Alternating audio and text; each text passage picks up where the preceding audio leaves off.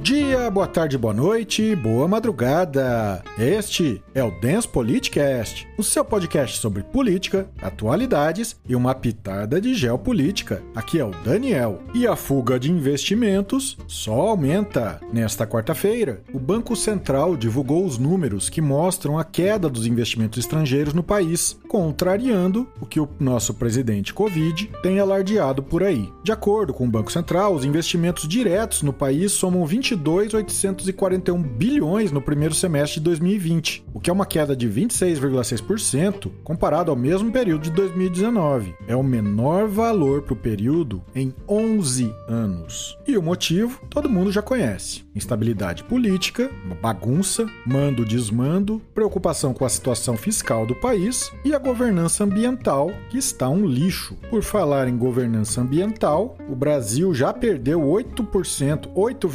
8,34% da sua vegetação natural, o que equivale a 490 mil quilômetros quadrados, equivalente também a mais de 10 vezes toda a extensão territorial do estado do Rio de Janeiro. Esse levantamento, feito pelo IBGE, comprova também aquilo que todo mundo já sabe: a maior parte dessa área devastada foi transformada em pasto. No Pantanal, que está pegando fogo, a área devastada só nesse ano já é 10 vezes maior do que a perdida no intervalo de 18 anos. Somente nesse ano, 23 mil quilômetros quadrados foram incendiados. É uma bela política de contenção que demonstra preocupação do governo Covid com o meio ambiente brasileiro. E o desemprego: 12 milhões de brasileiros encerraram esse mês de agosto desempregados. De acordo com o IBGE, já são 2 milhões e 900 mil a mais do que o registrado em maio, correspondente a uma alta de 27,6% nesse período. E a taxa de desemprego do país da Covid está em 13,6%, a maior no acumulado mensal desde então. Bela gestão. Uma tragédia na gestão da doença, uma tragédia na gestão do desemprego. E assim vamos. E o governo desajustado do presidente Covid e seus ministros completamente despreparados para o cargo, o ministro da Educação, ao ser questionado essa semana sobre a importância da educação sexual em sala de aula, respondeu que há tolerância, mas que o adolescente que muitas vezes opta por andar no caminho do homossexualismo, o que é um termo preconceituoso por si, vem, algumas vezes, de famílias desajustadas. É um governo carcomido e não tem a menor condição de ter uma política pública de educação e muito menos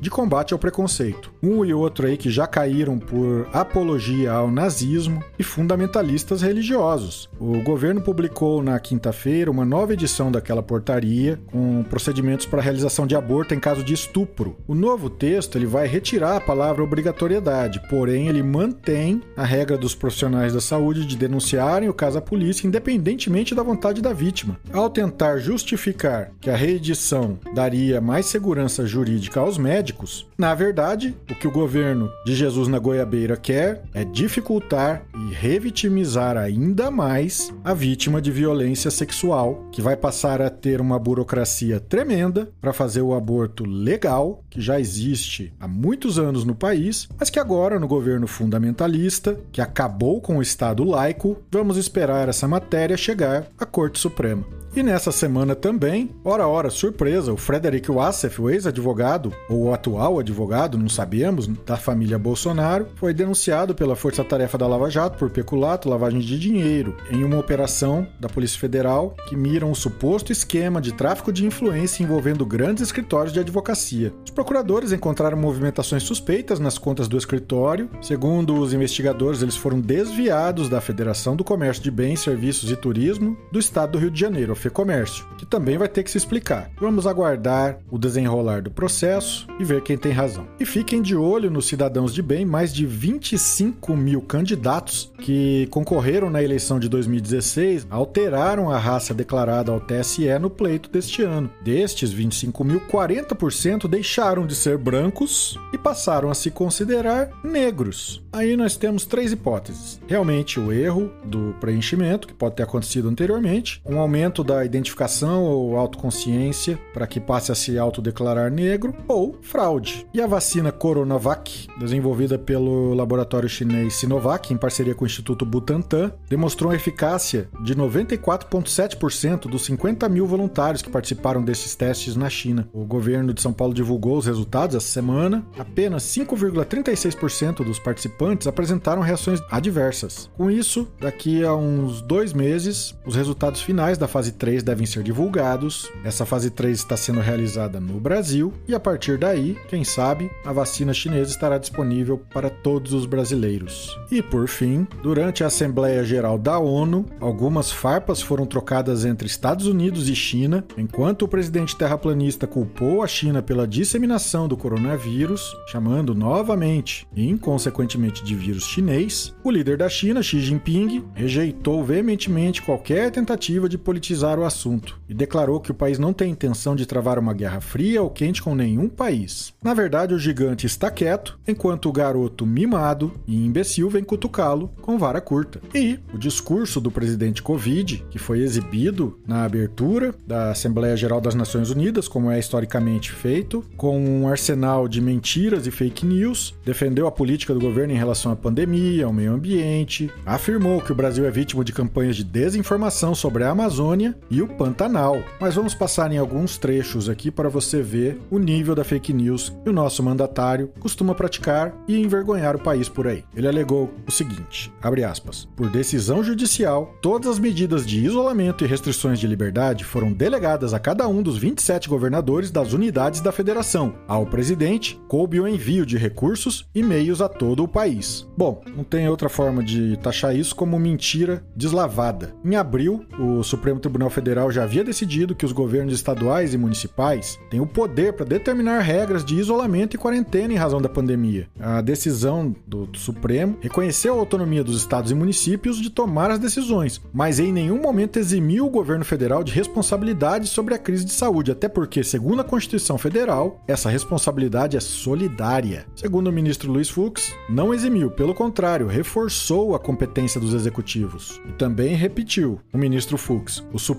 não exonerou o Executivo Federal das suas incumbências, porque a Constituição Federal prevê que, nos casos de calamidade, as normas federais gerais devem existir. Entretanto, como a saúde é direito de todos e dever do Estado, num sentido genérico, o Estado Federativo Brasileiro escolheu o Estado Federado, em que os estados têm autonomia política, jurídica e financeira. Na verdade, o que está acontecendo é um não governo. A forma que o presidente Covid encontrou é não governar. Ele cria factoides, cria problemas para criar soluções que não chegam nem perto de resolver os reais problemas do país. Uma outra fala, abre aspas, teria concedido auxílio emergencial em parcelas que somam aproximadamente mil dólares, um mil dólares, para 65 milhões de pessoas. Mentira! No anúncio do programa, o governo já tinha definido que o auxílio ia ser pago em três parcelas de 600 reais. E só depois ele estendeu para mais duas parcelas. A partir de setembro, o último anúncio foram mais quatro parcelas no valor de 300 reais cada uma. E só lembrando que esses valores foram todos espremidos a sangue, suor e lágrimas da oposição, porque o presidente Covid queria dar 200 reais.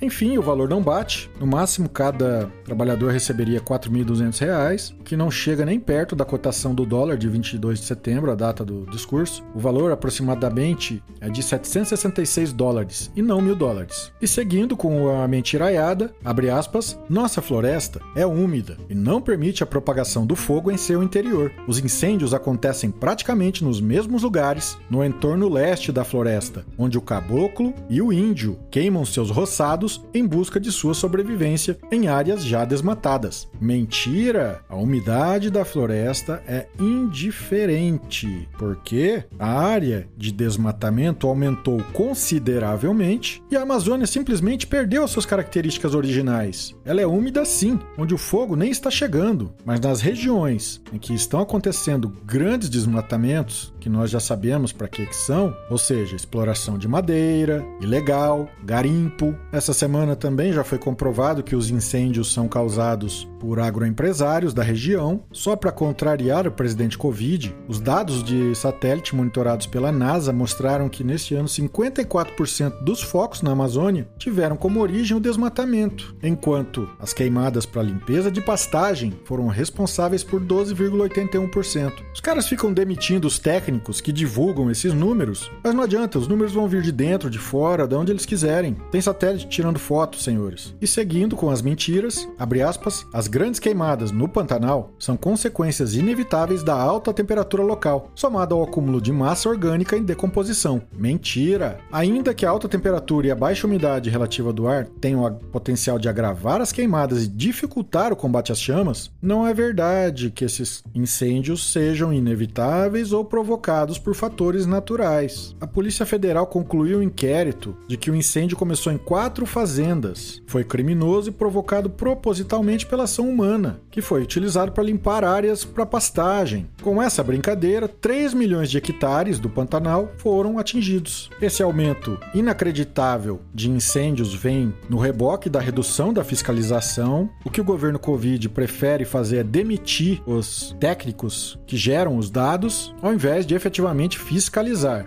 é uma maneira de passar a boiada e afundar ainda mais o país da piada pronta. E não suficiente, por último, abre aspas, no primeiro semestre de 2020, apesar da pandemia, verificamos um aumento do ingresso de investimentos em comparação com o mesmo período do ano passado. Isso comprova a confiança do mundo em nosso governo. Só que uma criança de 9 anos consegue entender que é mentira. Os dados do Banco Central apontam uma queda de 26,6%, ou seja, os investidores trabalhadores estão se mandando do país. É o menor valor para o período desde 2009. E naquele momento, vamos lembrar que o mundo sofreu o impacto da crise do subprime americano. Ou seja, o nosso governo, além de incompetente, gosta de passar vergonha em escala mundial e, pelo visto, não está nem aí. E por hoje é só. Inscreva-se no feed, compartilhe com seus amigos. Muito obrigado e até a próxima!